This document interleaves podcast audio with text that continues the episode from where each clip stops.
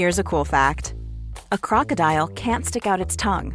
Another cool fact you can get short term health insurance for a month or just under a year in some states. United Healthcare short term insurance plans are designed for people who are between jobs, coming off their parents' plan, or turning a side hustle into a full time gig. Underwritten by Golden Rule Insurance Company, they offer flexible, budget friendly coverage with access to a nationwide network of doctors and hospitals. Get more cool facts about United Healthcare short term plans at uh1.com. Hello, welcome to Hollywood Crime Scene. This is Rachel Fisher. Hi, this is Desi Jedeikin. Before we read out our Patreon subscribers for this past week, my mother texted me and she said, You know, I'm a patron. I would like a shout out. Why don't I get a shout out every week? I said, Mom, it's not every week. It's. I was like, we did shout her out. I remember. I I remember Shep, but she said, "I'm your mother. We sh- I should get a Patreon shout out every week." She subscribes at the ten dollar tier level. I Wow. do. I she listens. I get text messages from her, and she's like, "I was listening to your Patreon episode." She figured it out. She, you know what? If my mother, she's pretty good at technology. I got to Yeah. say, she's she She's probably better than me. Honestly, she might even be better at technology than I am. Yeah. So, but my mom is a Patreon subscriber and she says, look, she says our shows on Patreon are good. Okay. So take her word for it. Yeah. This is this is your shout out, mom. I love you. And let's shout out our other subscribers from this past week. We had Melissa, Ofra, June, Teresa, Jennifer, PM, Michelle, Halls Balls, Marion, Noah, Melanie, Megan, and Nicola. Thank you guys. Thank you so much. Desi, I'm very excited for this episode today. Yeah. So today we will be diving into all things Studio 54. If you don't know, Studio 54 is probably the most famous nightclub of all time. I mean, it's pretty up there. And it's for sure an icon of 1970s excess in all the best ways. The nightclub was started by two college pals and Brooklyn boys, Ian Schrager and Stephen Rubell. Uh, Ian was the introvert of the group. He was sort of the behind the scenes person, and Steve was the extrovert, extrovert and the face of the club, as well as the judge, jury, and executioner of Studio 54's infamous velvet rope that left hordes of people begging to get in, most of whom left bitter and sad that they didn't make the cut. Let me tell you. According to music mogul Ahmet Ertegun, when Steve and Ian started Studio 54, I think they thought that they'd have just one of the big discotheques in town. I don't think they ever imagined it would end up as the greatest club of all time. I bet there's still adults today who weren't let into Studio 54 who are furious about it. I mean, you can't help but like read about this and watch some of the documentaries that I'll tell you about later and see the faces and be like, I would be really upset and I probably wouldn't even try because I wouldn't want to be rejected. Because there's no, I I mean, I'll get into it more because it's really like a fascinating uh, aspect of this story for Yeah. sure, for me anyway. Um, it became this club though i think because it really captured a moment and hit on this convergence of things that were happening in society and culture at the time especially celebrity culture and obsession that really entered a new level around this period. And it's definitely the precursor of what we kind of see today. Like we were becoming more obsessed with the personal lives and wanting to see the celebs down and dirty. Uh, and that really kind of started around this period i think. That Well, was this- that was different than the glory days of hollywood like The studio system was over. Yes. So celebrities weren't as carefully monitored and sort of. yes like there were always always tabloids but it was next level during this period for sure Yeah. um and what else could be better than tearing up the dance floor with elizabeth taylor on one side and a coked out leather boy on the other like that was sort of the glory of this place it, it really is my dream uh, what made it special and what made it work was that everyone who got in was treated like a star. Um, and that was really integral to this like vibe they had there. Um, and getting this mix of people was key to having uh, this great experience. According to schrager They were making all this money without a physical product. What they were selling was this magic, the freedom to be who you wanted to be without repercussions, and the excitement of entering a world where you truly never knew what could happen. It was the original FOMO. Like people were like, I need to go. Like, what happened? I don't want to miss a single night because you never knew who was going to show up and what would go down. Um, in my head, this club was around all of the 70s and the beginning of the 80s, but it was only around 33 months total. What? Yes. The life of 54 was cut abruptly short, according to Whit Stillman, who met his wife at Studio 54. He is a director. He, he directed a movie kind of based on uh, Studio 54. At the height of it, he says it was suddenly over. But obviously, the cultural impact of that period and the place still intrigues everyone today. Well, if you think about it, a lot of hot nightclubs. I don't know what the nightclub scene is like today, but No. I remember like in the early 2000s, it was like nightclubs were hot for like a few months. I mean, yes, that is true. But, you know, growing up in like 90s New York, there were nightclubs, some of them owned by Ian Schrager, that lasted many years. Right. Uh, and this one, I feel like so much happened there that maybe it just seemed like it was around Yeah. forever because it's like, how could all of these parties and things have happened? Right. But it was jam packed every fucking night. Like, Right. so yeah, I was shocked. I was like, 33 months? Like, that's not even three years. I know my math.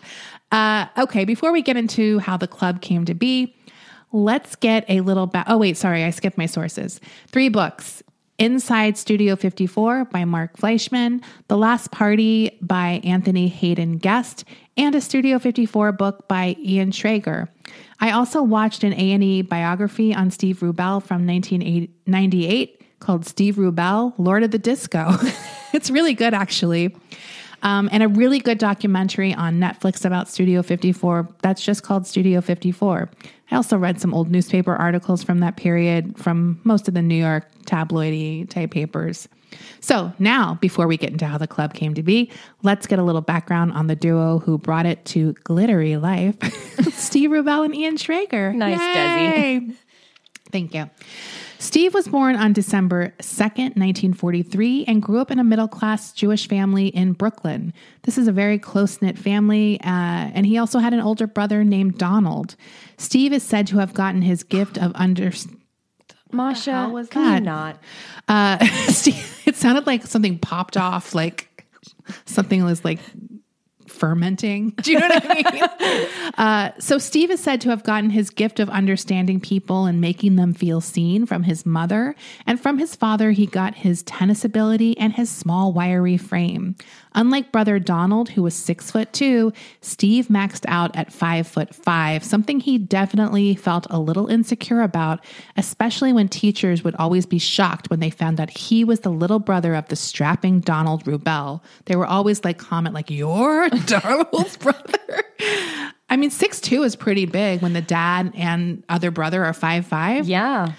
Um, yeah. So, but what he lacked in size, he made up in personality. He was very energetic, loved to gab, and would even get in trouble for gabbing to people during tennis matches. He'd have like people all hanging out on the back of the courts while he was playing and chatting with them.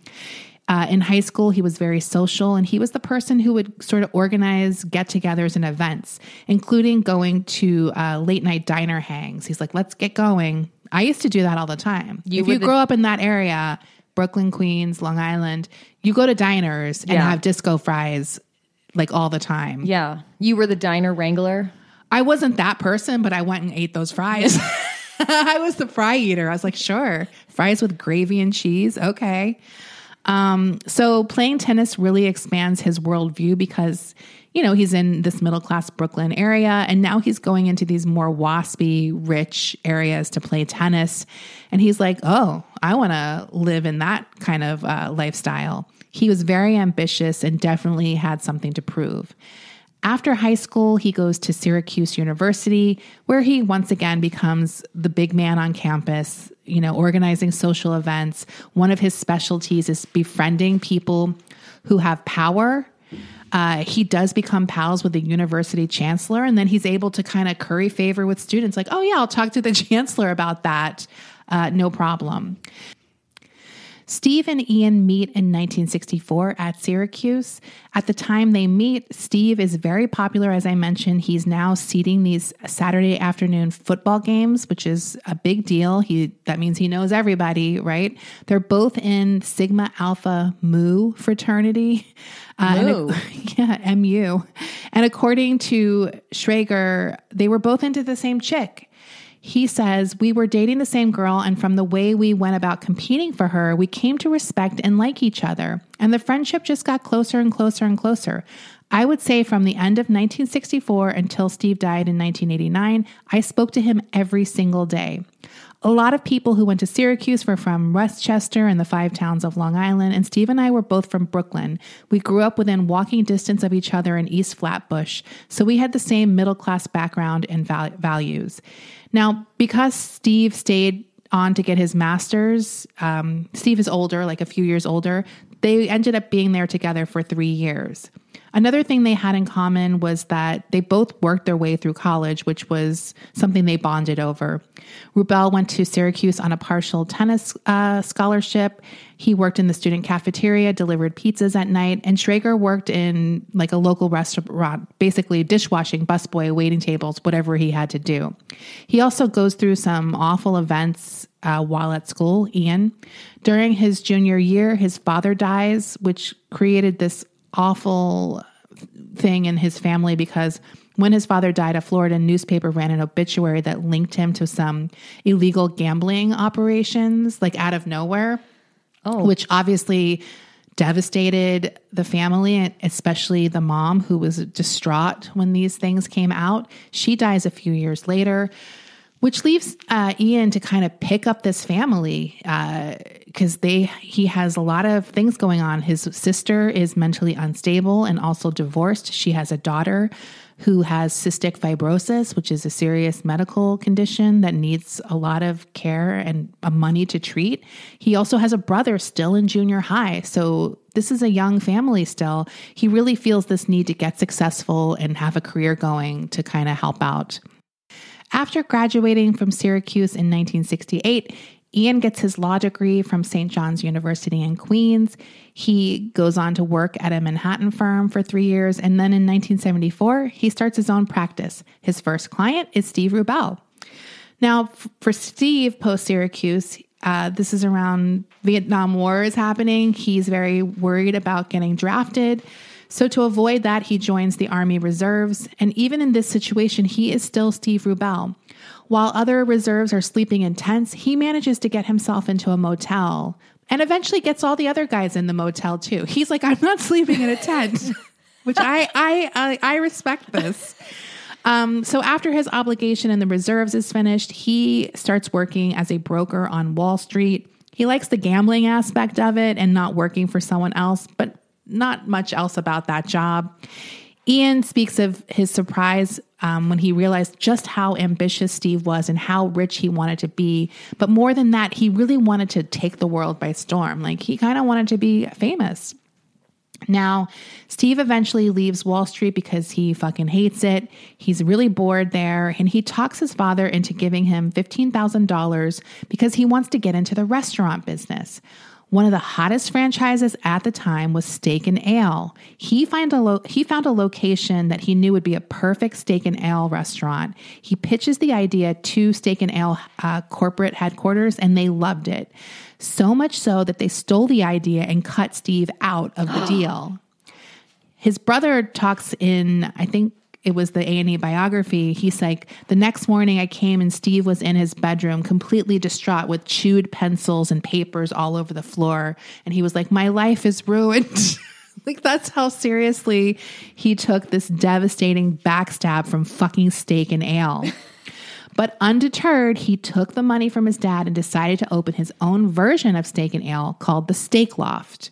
The steak loft. The Steak Loft. He found the perfect location in Rockville Center, Long Island, uh, and he even had a partner named Neil Schlesinger. Now, Steak Loft, uh, their slogan was "Make love to your stomach," Ew. which honestly sounds a little aggressive. I don't want you going up that far that my stomach feels it. Yeah.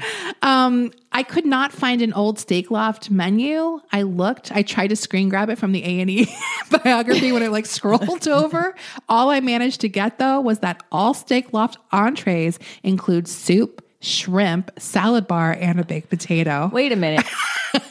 All steak loft entrees include shrimp. Yeah, I don't know what that means, but I'm assuming it's like salad bar shrimp, like all you can eat shrimp. I'm there. Uh, they still exist, but I don't know if, if this deal still exists. I was like, and baked potato. You had me at shrimp. like it's like custom made for us. Um, so he quickly expands the steak loft empire, um, but he gets in trouble with creditors because he kind of expanded too fast. He doesn't really know how to run restaurants and he can't pay his bills. It's at this point he hires Schrager to be his lawyer. Now, Schrager not only helps him out of this mess with creditors, but they decide to become business partners. Now, Ian is not interested in the restaurant business, but in addition to his 13 steak lofts, Rubell had interest, like a financial interest in two disco clubs, including one in Boston and one in Douglaston, Queens called the Enchanted Garden.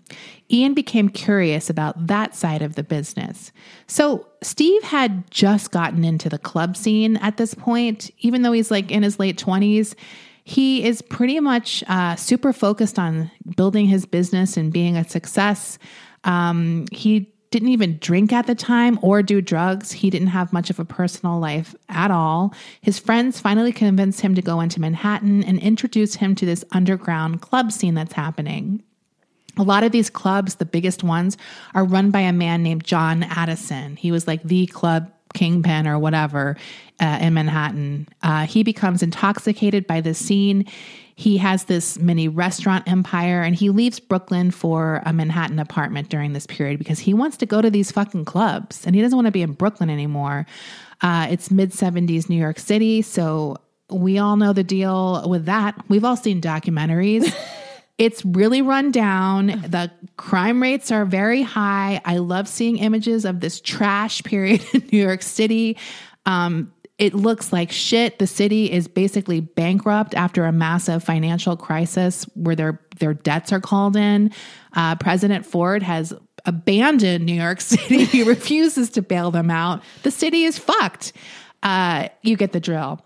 Now, but at the same time, the people who live there are like, we're desperate to have fun again. And we want this New York City back that was, you know, from the olden days where it's fun and glamorous and people are going out living it up at night. So this underground scene is very uninhibited. Disco music had replaced folk music at this point. The clubs are no longer there no one's hiding their sexual orientation anymore. This is a very gay scene. The gays are like bringing this up, like they're doing it all. Um, but obviously, this has a huge crossover appeal with everyone who just wants to be free in their own way as well. Steve and Ian went to a lot of clubs trying to figure out what they wanted to do. Um, I mean, just a brief rundown of this disco music obviously came out of the black clubs. The gay clubs uh, picked it up pretty fast and they were very integrated, the gay clubs during this period. So that's how that kind of happened. Obviously, there's a lot of gay men working in the fashion industry in various uh, ways, and they're all friends with models and uh, hot women. So the women want to go to the gay clubs and hang out because they're not bothered by guys. Uh, unfortunately, the guys, straight guys, are like, wait, all the hot women are going to these gay clubs. So they want to go to these clubs as well.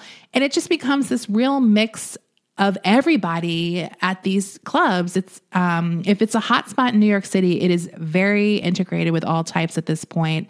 And I think that's part of what makes this scene pretty electric at the time. Now, one night, Steve goes with Ian to Le Jardin, which is um, one of John Addison's biggest discos. This is in a basement of a seedy Times Square hotel, and it's considered to be the first gay disco that transcends just having a gay clientele. Uh, according to Schrager, that was the place that had the biggest impact on us. You could absolutely cut the electricity in the air. For lack of a better term, it was like a Sodom and Gomorrah. There was a frenzy on the dance floor. The music was reverberating around the room. They had lighting effects, and it was like, boy, overwhelming. Sex in the bathroom, all of it was going on. And no matter how hard John Addison tried to keep straight people out, he couldn't. I remember seeing Bianca Jagger there. By the way, John Addison is gay.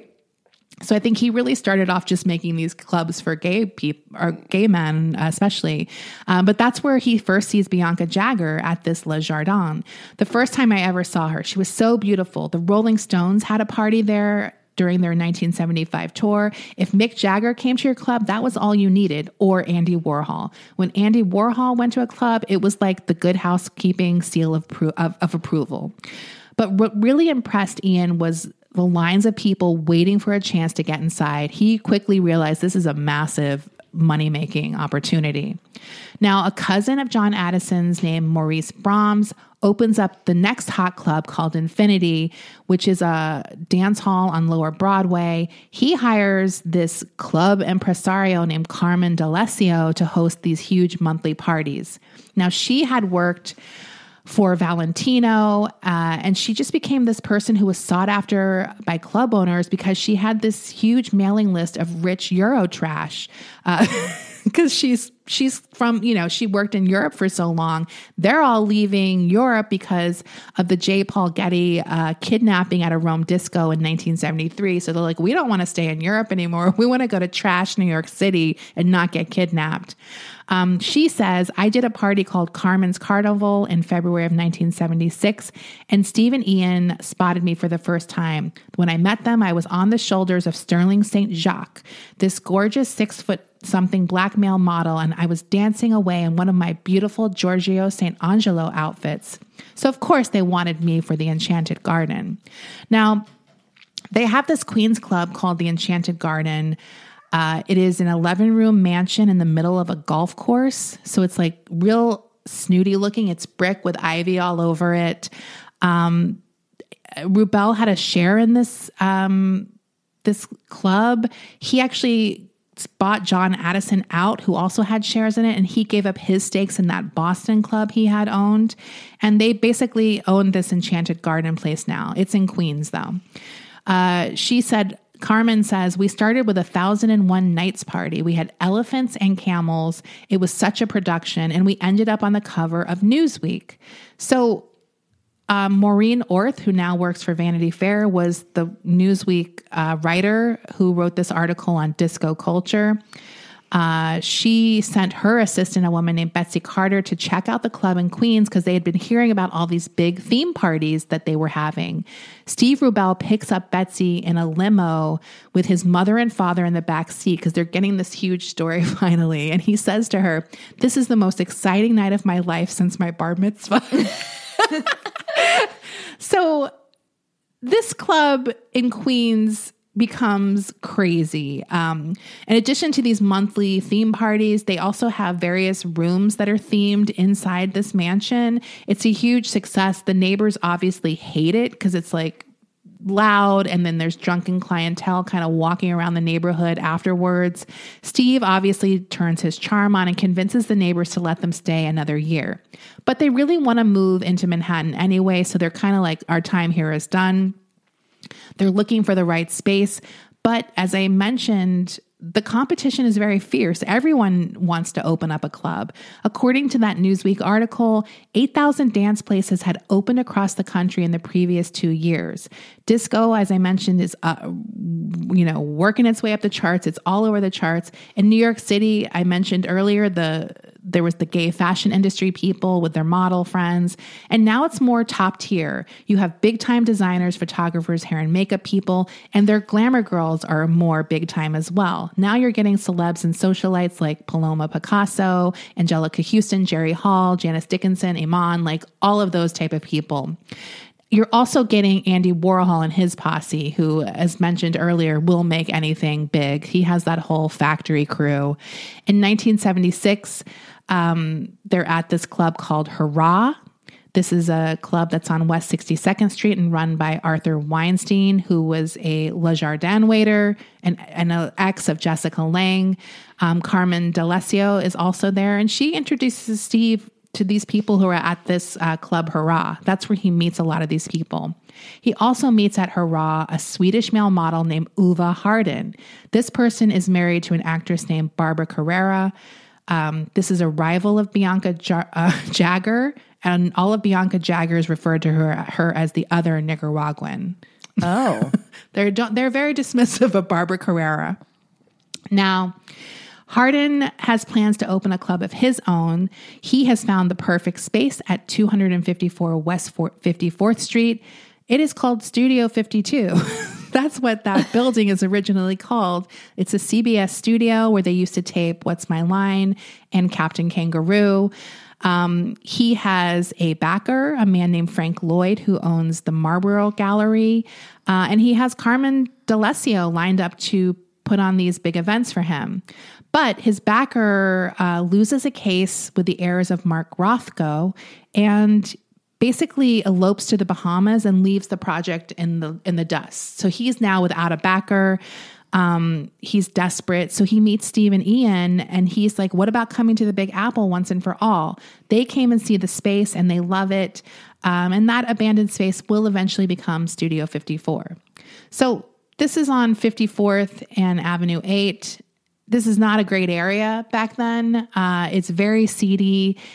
Um, they show some clips in the documentary that are very funny. Like one person on film is literally getting pickpocketed. like it's where you go to get pickpocketed, not to have a fabulous club night on, out on the town. It's an absolute shambles. Um, the studio, it's like a theater. Uh, before that, it was an opera house. So it's really beaten down. Um, and regardless, they sign a one year lease. So they're, they're sticking to it. Now, they eventually take it over completely, giving Harden a finder's fee, and they find a new backer, uh, a man named Jack Dushy, who is owns a discount store in Brooklyn, and they met him because his son had a disco bar mitzvah at Enchanted Garden. I love it, which sounds amazing. Now they each have one third interest in what is now being called the Broadway Catering Company, and they lease the building under that title. Now, the reason they do that is because it takes a really long time to get a liquor license mm-hmm. and it's a very hard process to go through. It costs a lot of money and time. Um, so their solution to that is they will get one day catering licenses as this Broadway Catering Corp. So every day they sign up to get a liquor license for the day. Now this will come back to bite them in the ass because obviously you're not supposed to do it that way. So Dushy basically puts up 500 thousand dollars in cash. They have six weeks to get this club up and running.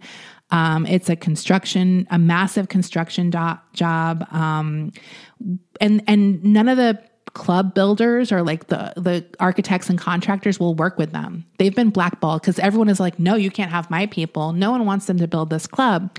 So what they do is they they go a, a more unique route. Everyone who worked on Studio 54 had never worked on a nightclub before. Um, they had architects who had done restaurants in Soho. The lighting was done by Jules Fisher and Paul Mar- Marantz, who had done the Broadway show Chicago. So that's why this uh, place has this theatrical lighting uh, that definitely set it apart. They took advantage of all the theatrical rigs that were still in the building from the CBS uh, studio days, and they really used what they had. They didn't like one of the things I love is they did not gut the place and hollow it out and just make it a black box. Like they did paint over some ornate gold stuff black. Yeah. But you could still see like the texture of this ornate stuff. And they really used the theater aspect. Like people would go up in the um boxes, like the the theater balcony boxes and like fucking blow each other. Like that's what they were for. Right. um, so the sound was done by a man named Richard Long who did like every gay disco in town. They had huge speakers so you could feel the music. Um, just like it's crazy. So they really wanted to assault the senses. So that's why they went all in. Um, their logo was designed by a very famous uh, graphic designer who did the poster for the movie and and play Equus. Their logo is great. Yeah. Um, he also did the opening night invitation, which was just the logo. It's all written out. It's black and gold, and it says "Dress Spectacular." Now these you know, while Ian's sort of monitoring this uh, construction, um, Steve is like working the phones and getting the word out and sending the invitations out and getting the buzz going. Intrigue is definitely building. Claudia Cohen, who is a page six reporter for the New York Post at the time, recalls going to the club shortly before its opening. According to her, it was a total construction site. It did not look like a place that was going to open in eight to 10 days. All of a sudden, Steve Rubell burst into the room. Hiya, hiya, how you doing? Let me show you the place. I thought it was the craziest thing I'd ever heard, opening a nightclub in that location, but I was so impressed by his confidence that I left my doubts about its success out of what I wrote. Steve gave me a ride back to the newspaper. He told me his entire life story all the way down to South Street. So I went to the opening. It was like the day of the locust, but I got in and it was done in time and it was fabulous. We'll take a break here and we'll get more after the break. Hey, I'm Ryan Reynolds. Recently, I asked Mint Mobile's legal team if big wireless companies are allowed to raise prices due to inflation. They said yes. And then when I asked if raising prices technically violates those onerous two year contracts, they said, What the f are you talking about, you insane Hollywood ass? F- So to recap, we're cutting the price of Mint Unlimited from $30 a month to just $15 a month. Give it a try at mintmobile.com slash switch. $45 upfront for three months plus taxes and fees. Promo rate for new customers for limited time. Unlimited more than 40 gigabytes per month. Slows. Full terms at mintmobile.com. I'm the queen of starting a free trial offer and forgetting to cancel it, oftentimes being charged for months for something I'm not even using. If I asked you how many subscriptions you have, would you be able to list all of them and how much you're paying? If you would have asked me this question before I started using Rocket Money, I would have said yes, but let me tell you, I would have been so wrong. I can't believe how many I had and all the money I was wasting. With Rocket Money, I can see all of my subscriptions in one place, and if I see something I don't want, I can cancel it with a tap. I never have to get on the phone with customer service. They'll even try to get you a refund for the last couple of months of wasted money and negotiate to lower your bills for you by up to 20%. All you have to do is take a picture of your bill, and Rocket Money takes care of the rest. Rocket Money is a personal finance app that finds and cancels your unwanted subscriptions, monitors your spending, and helps lower your bills. Rocket Money has over 5 million users and has helped save its members an average of $720 a year with over 500 million in canceled subscriptions. It's definitely saved me money and now I can use that money to waste on things I do want. So stop wasting money on things you don't use. Cancel your unwanted subscriptions by going to rocketmoney.com slash Hollywood crime scene. That's rocketmoney.com slash Hollywood crime scene. Rakuten's Big Give Week is back with 15% cash back. It's a festival of savings with big cash back at hundreds of stores. Don't miss headliners like Canon, Fenty Beauty, and Dyson. I can't wait to shop for all of my summer fashion and beauty needs, and will definitely be checking out Ulta and Adidas. Rakuten really is the best way to shop. You can really save by stacking cash back on top of other deals, and during Big Give Week, the cashback is bigger than ever. It's the time to shop for everything you need for spring and summer, like clothing, outdoor gear, and travel. Membership is free, and it's all happening May 6th to May 13th. Join today for free and get an extra 10% cashback boost on top of Big Give Week cashback rates. Go to Rakuten.com or download the Rakuten app today. That's R A K U T E N. Shoppers get it. Rakuten is the shopping platform to save while shopping. So, opening night for Studio 54 was April 26, 1977. And by 9 p.m., which is early for a club club night, it's an absolute mob scene. Like Wow. it is jam packed. People are in the streets waiting to get in. So many people turned out. Uh, the people, including Carmen D'Alessio, had to literally be catapulted over the club to like get into the entrance. It was hosted by Fiorucci, Oh my God. just a classic sign of the times. Yes. That's an Italian um, design company, I guess. Yeah, they're a designer. And they created a lot of uh, colorful disco fashion at the time.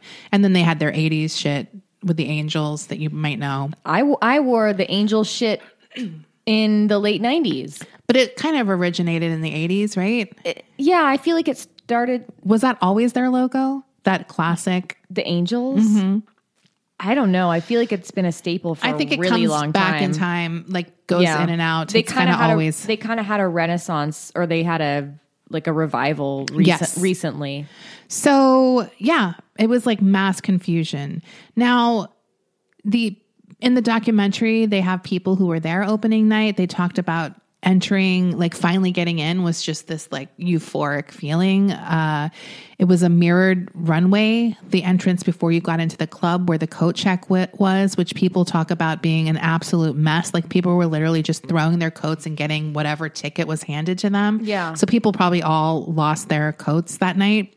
They could hear the music like throbbing before they entered it. So it was like just to be in that hallway and like know that just behind those doors you were about to enter this place.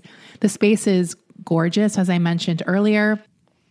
One of my favorite aspects is that they had these huge sort of lame, silver lame banquettes to sit at. So that was like, that's where I'd be, just Yeah. sitting down, people watching. I don't need to go to the dance floor and lose my seat. Um, so, more about the venue itself. It's a huge space. It could hold up to 2,000 people, but never felt overcrowded. It had very high ceilings, so it wasn't this cramped space at all. I mentioned this red carpet esque um, sort of lead in entranceway.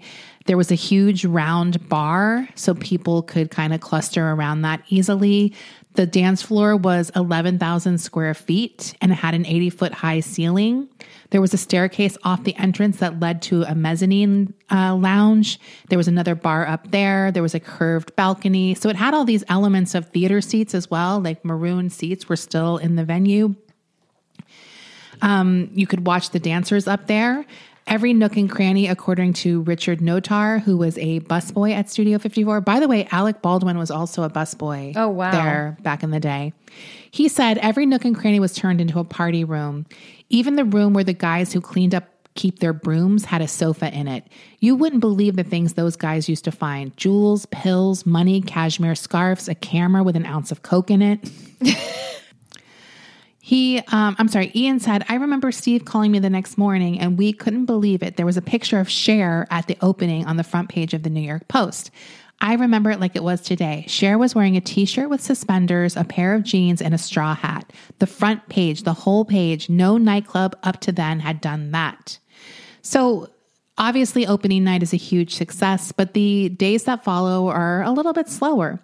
So, obviously, they're in a panic. They're like, has everything. You know, petered out. Is was that it?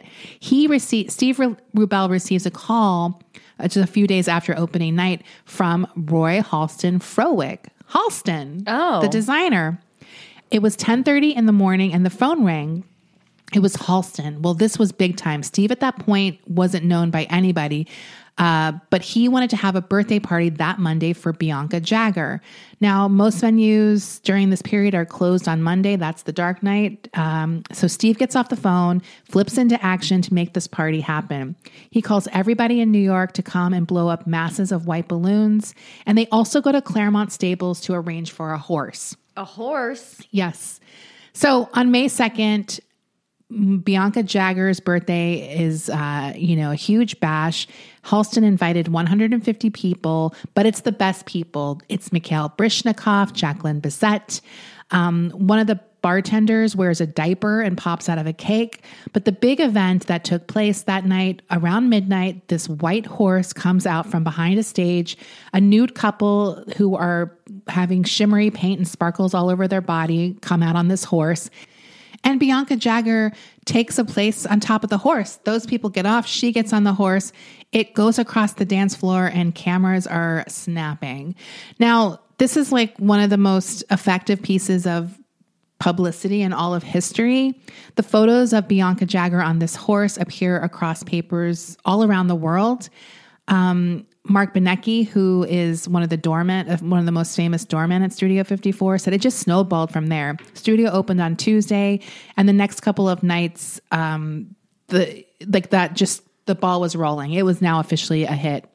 The photos, um, Bianca actually she ended up being later in life this like animal rights activist.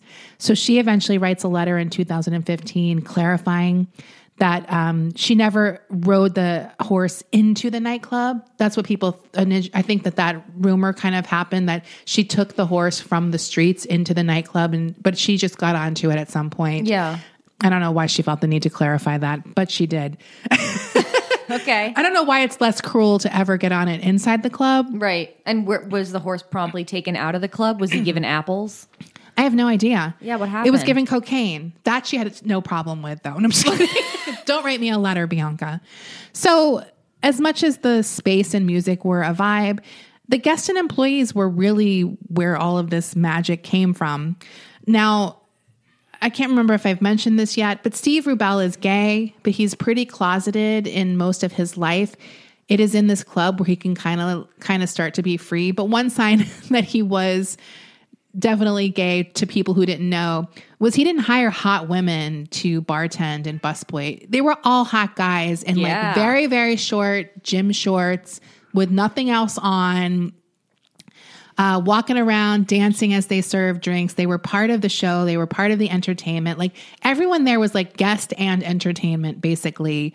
Um, the guy I mentioned earlier, Notar said, but it was so much fun. We jump in a limousine in our shorts and our leather jackets and go to PJ Clarke's and get 30 or 40 hamburgers to go and make it to the party with like, they'd bring hamburgers.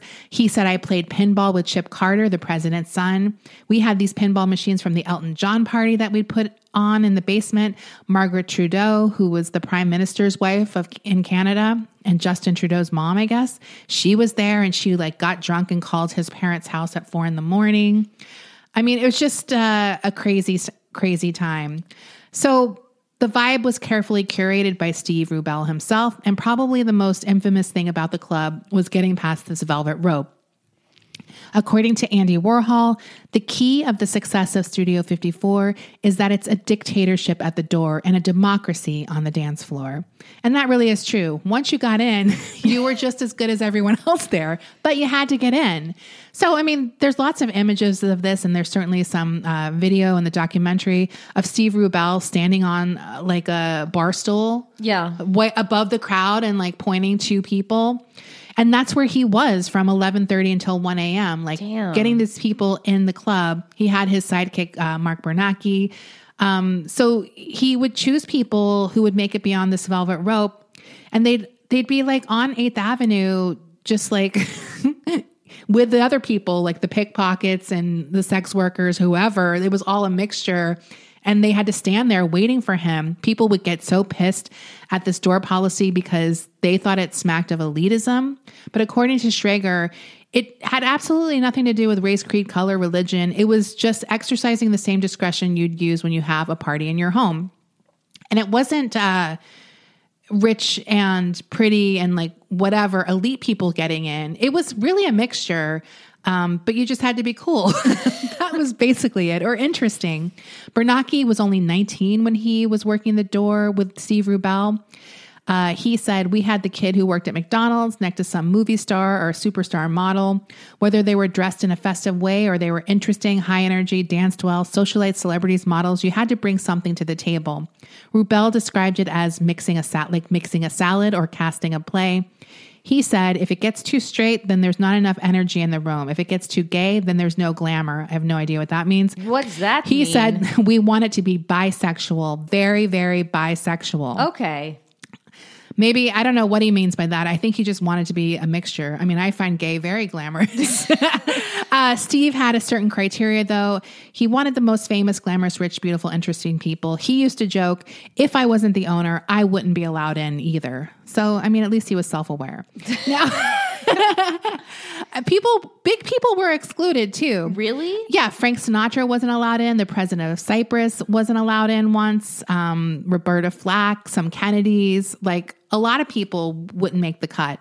And I think I mentioned on on uh, the opening night, Jack Nicholson wasn't allowed in. No shit. But it was like an accident. Oh. but like still, it was kind of like a hey, but that kind of built up this legendary rope, I think. Now, this door thing not only played up this sort of exclusivity, but it really played up this quirk of desperately wanting what you can't have. Like Yeah. people were desperate to get in. If they were turned away, they'd come back the next night with different outfits, different hairstyles. In the documentary, there was like a guy they interviewed who didn't get in and he's like i just wish they would like tell me what i need to do what i need to wear like and it was kind of sad because it was like yeah i could see like he there was nothing like interesting looking about him at least it's like but he wanted to go in so bad and see what everyone was seeing um, people used to try to bribe the doorman, obviously, um, but they actually did something pretty smart. They paid the doorman really, really well so that the bribes would not uh, matter to them. Jaid Barrymore, who is mother of Drew Barrymore, said that she witnessed um, all the things that people would do to try to get this attention. She said people were waiting in lines with the most fantastic costumes on, each one trying to outdo the other one so they could be pointed to and get in. This store policy really elevated Studio 54, I think, uh, and everyone pretty much agrees. It's not just me thinking that. Uh, it created this exhilarate, exhilarating commonality, according to um, Paul Wilmot, who worked at Halston Fragrances at the time. The feeling was we're all here together and we're all really cool because we're here. In fact, if you didn't see someone at Studio 54, it meant that they couldn't get in, and that was really embarrassing. Now I mentioned um, they the celebrity clientele is obviously a big thing. They had a special guest list for celebs, um, and next to each celeb's names, it would say pay, comp, or NFU, which meant no fuck up. So that was the one you cannot fuck up with this guest. Like Liza comes in. Yes, You like- can't fuck this up. and some celebrities were charged, like Mick and Mick Jagger and Rich uh, Keith Richards would get in for free, but other Rolling Stones were charged To the entrance in? fee. Yes, they were. They had like strict things. they they had an entrance fee to the club? Yeah, they had an entrance fee. That's crazy. really? I've paid that numerous times. To go to a nightclub? Isn't that? all- Yeah, you didn't pay to get into a nightclub before. I have never paid money to get into a nightclub. Oh. Maybe the only time I've ever experienced where you have to pay to get into an into a nightclub is if it's on like New Year's Eve or something. really? I thought they all Is that a New. York thing? I I've Maybe it's in- a New York thing. No, because I went to nightclubs in New York 20 years ago and I never paid anything. Well, maybe you got comped. Look, I was a hot 18 year old girl. Um, no, I think I think it's pretty common. Every place I'm thinking of every club. I mean, maybe because they have music sometimes uh, that that changes. But anyways, they had a um, they had a list and they they did have a fee to get in.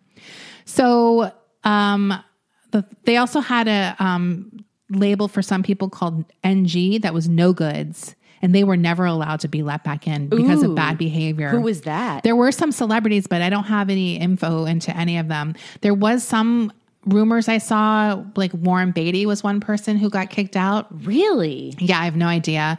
Uh, I did see one clip that was something like, and most of them are still alive today, so that's why we can't know. I was like, well, that's why we want to know. Right. Who were the people who got kicked out and they were NGs? Now, they also had a publicist that would like she got paid like a sliding scale.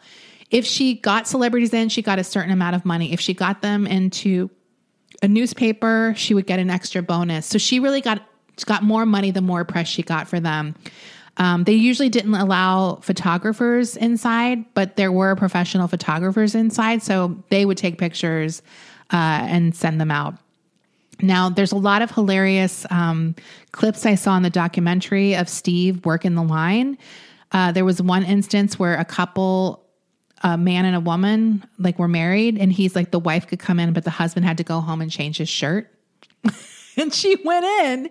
There was also something I read where a wife and a husband came and they're like, "We just got married," and he he said to the husband, "You can come in, but the wife couldn't." so they did it both ways. It wasn't just for women. Tryhards were also punished. One Halloween, two naked women arrived on a horse dressed as Lady Godiva. Steve let the horse in, and the women had to wait outside. Oh my God. That's humiliating. Yeah. They considered certain people gray people and they wouldn't be allowed in because they didn't contribute anything. I guess that was just like normies or whatever they considered normie. Um, he also was adamant that uh, certain people do not come in, and those were bridge and tunnels. Oh. He coined that term, bridge and tunnels. No way. Steve Rubell. So that's people from Long Island. Long Island and New Jersey. Oh, he did not want bridge and tunnels. uh, he did not want bridge and tunnels.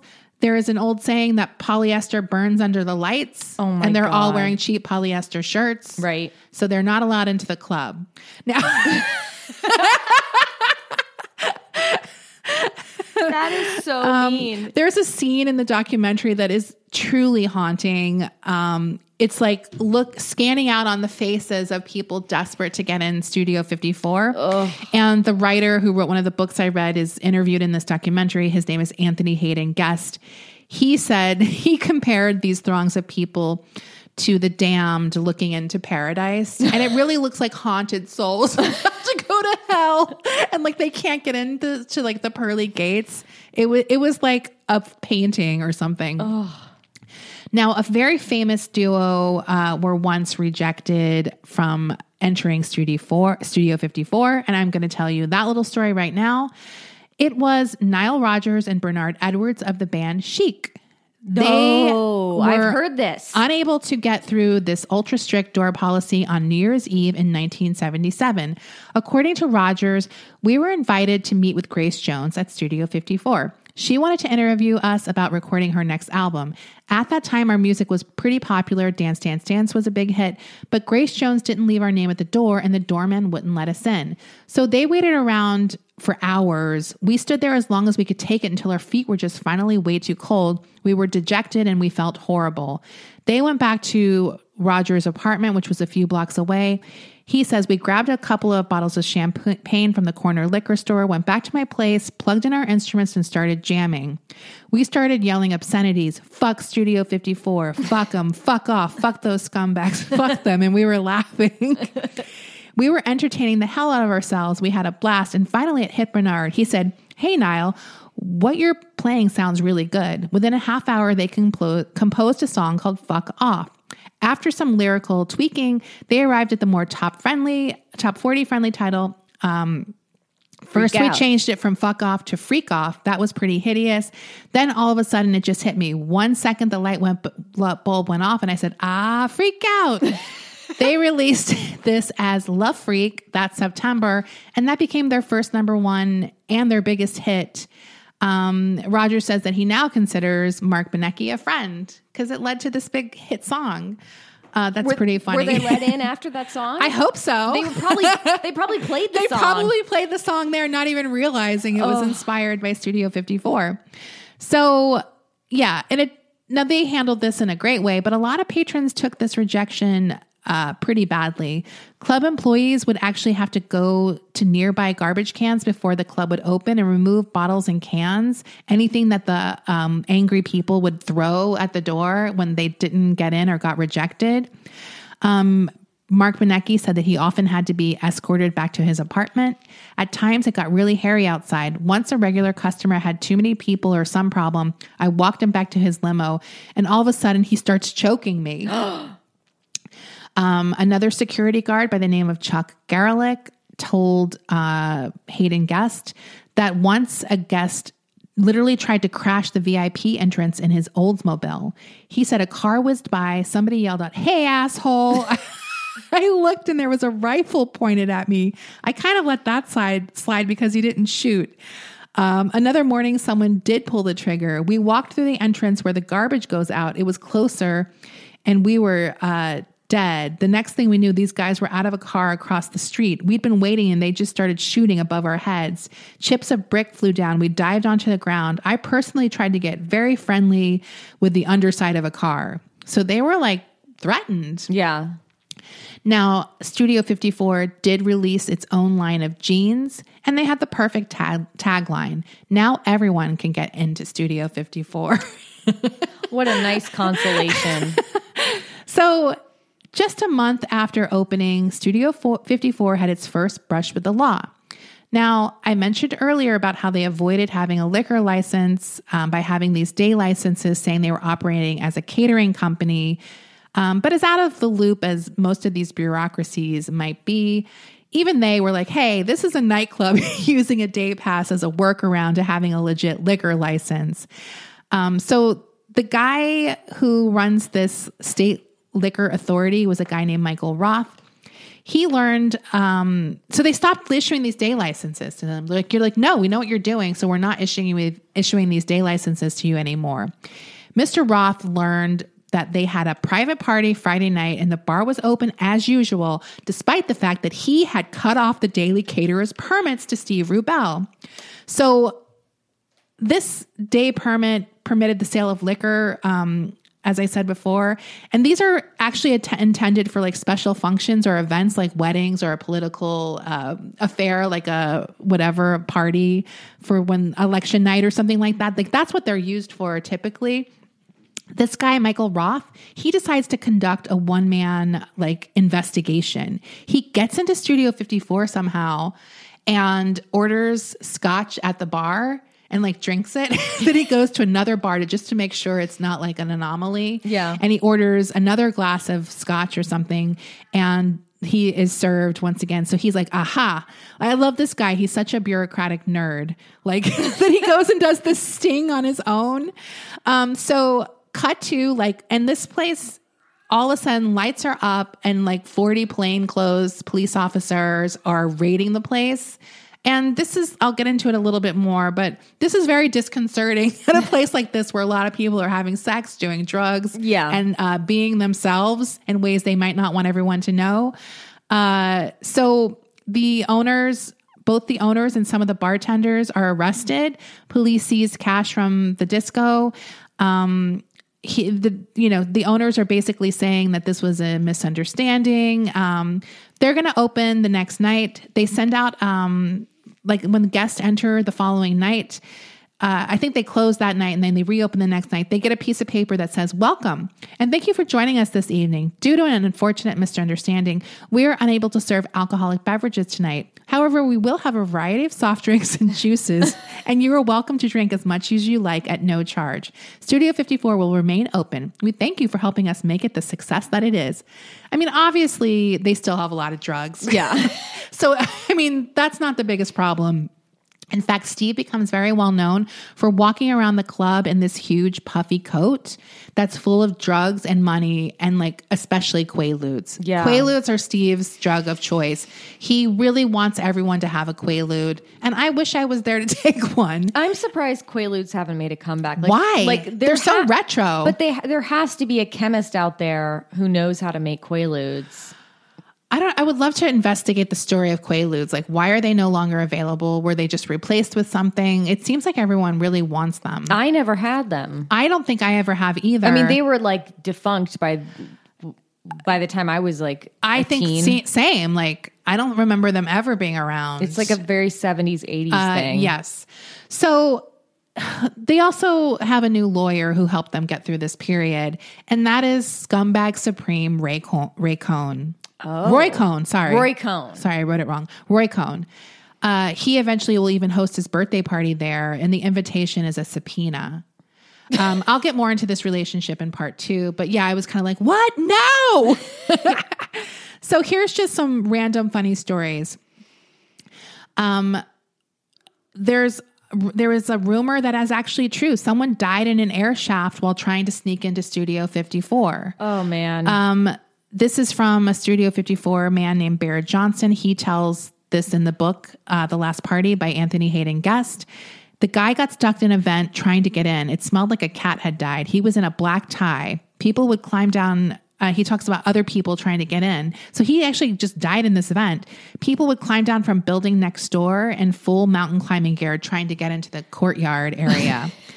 Marc Benecke told BBC at one point you could buy maps which claimed to show how to get in through tunnels up from the tubway, su- subway, tubway, tubway system, subway system.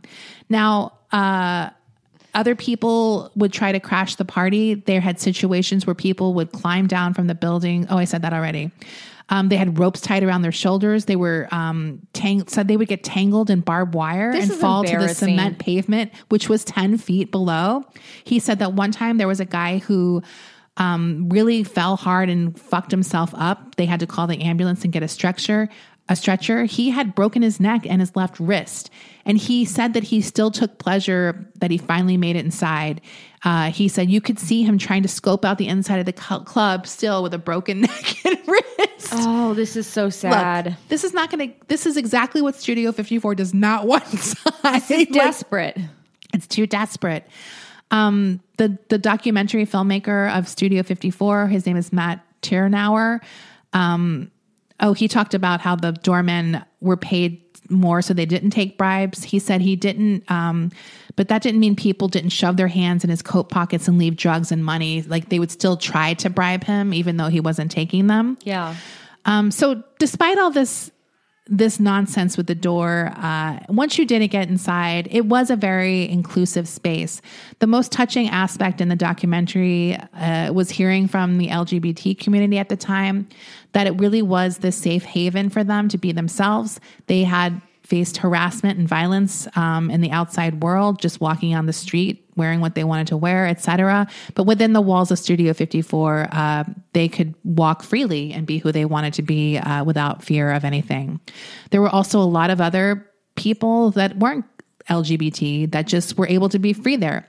Some of these people were Rollerina. She was a, a I can't remember, that might have been a guy, was a Wall Street banker and could be like a fairy godmother at Studio 54. There was also Disco Sally.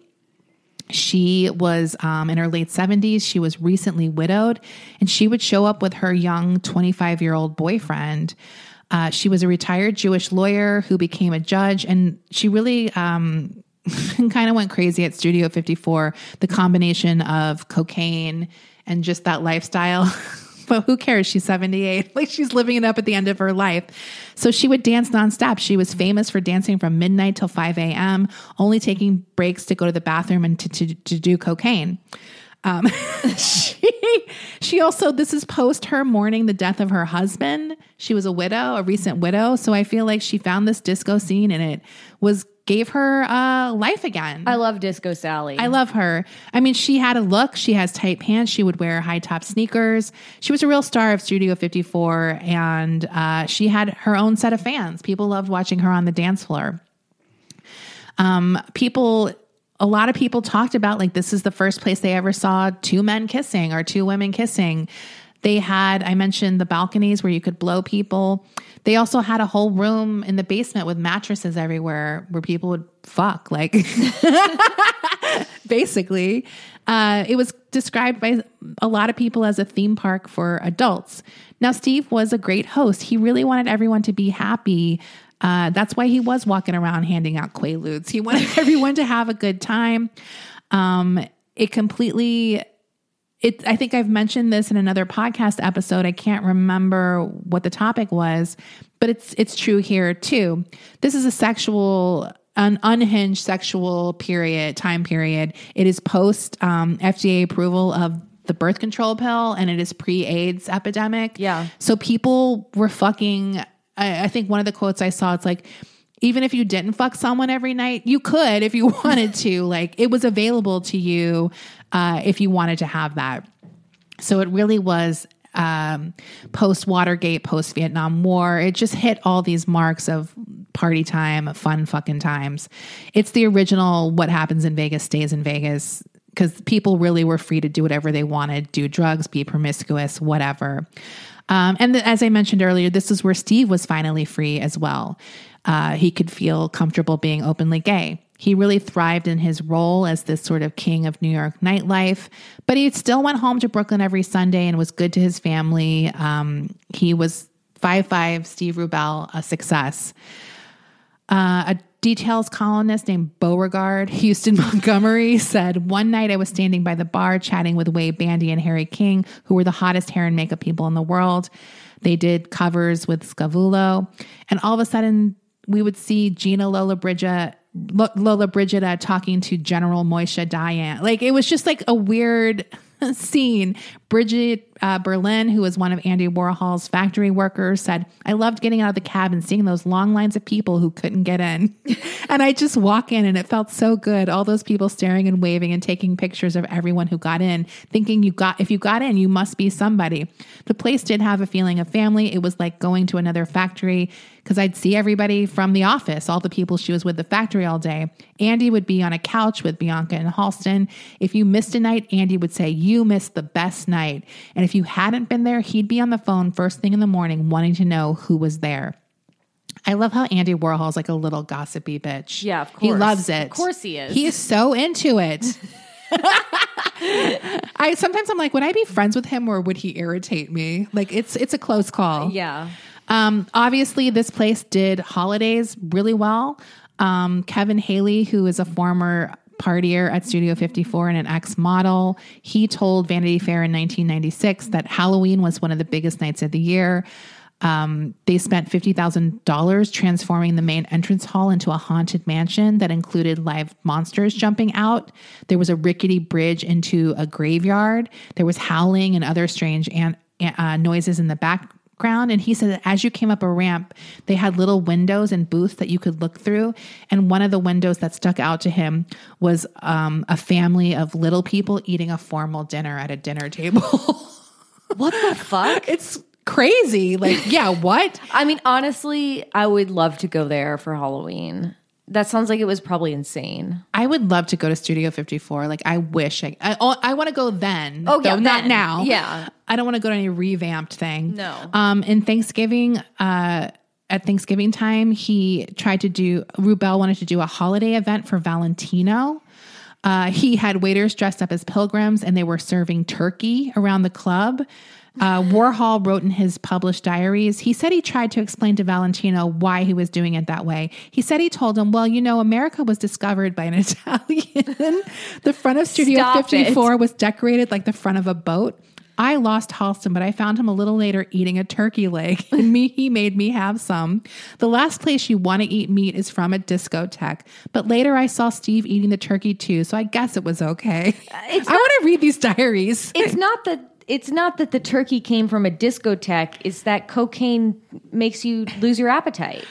It's just weird to serve turkey of all things in a disco, That- though. It is funny though. I think It's that's funny. I think that's the funniest thing you could serve at a disco is turkey. Seeing Halston eat a turkey leg is worth it. I would pass out.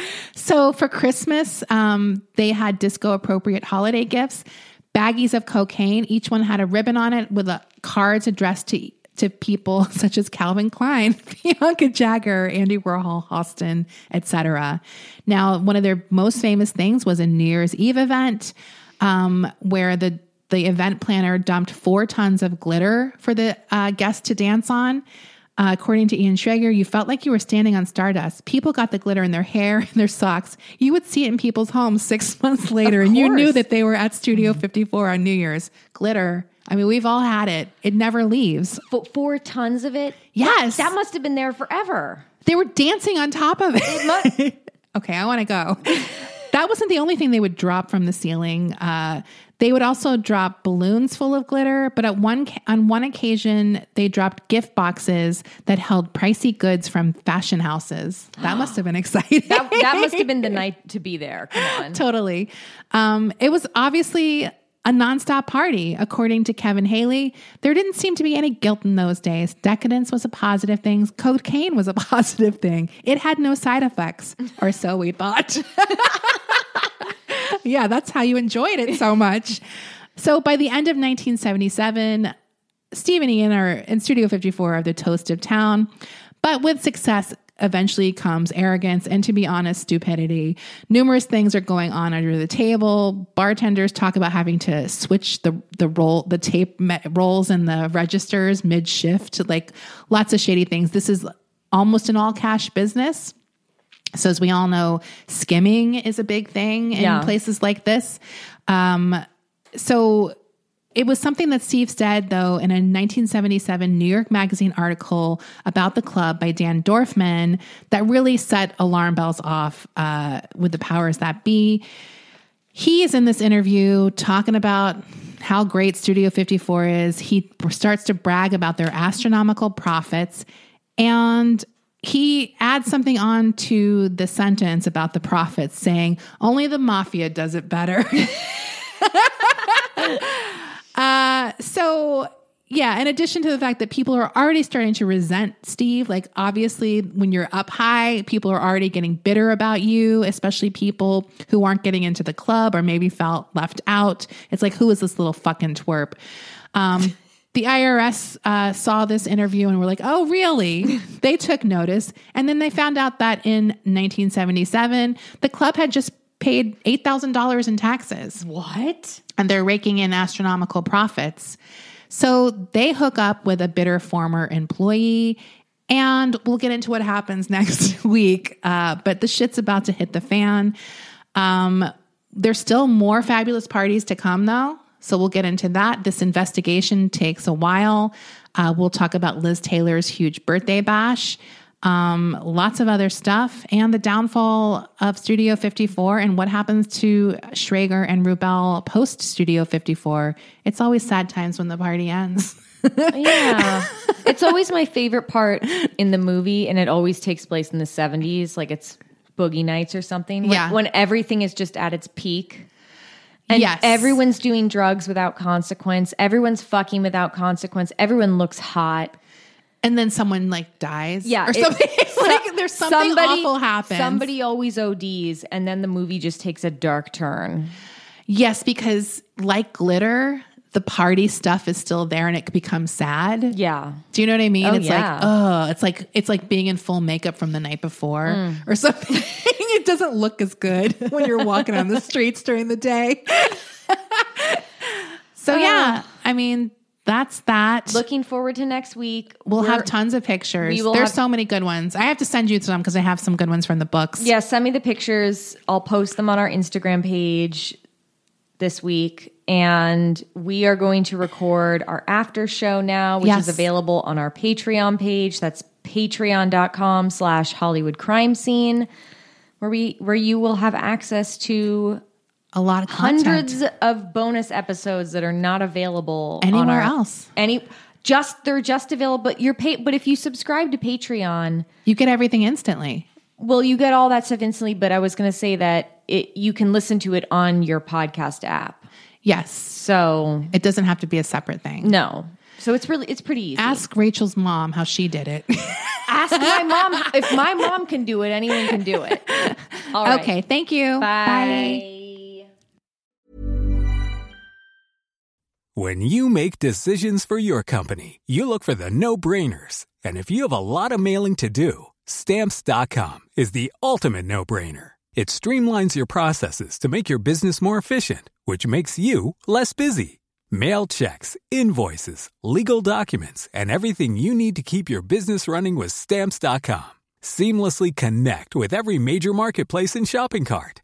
Schedule package pickups and see your cheapest and fastest shipping options from different carriers with rates up to 89% off USPS and UPS rates. And with the stamps.com mobile app, you can take care of mailing and shipping wherever you are. Make the same no-brainer decision as over 1 million other businesses with stamps.com. Sign up with code program for a 4-week trial plus free postage and a free digital scale. No long-term commitments or contracts. That's stamps.com. Code program.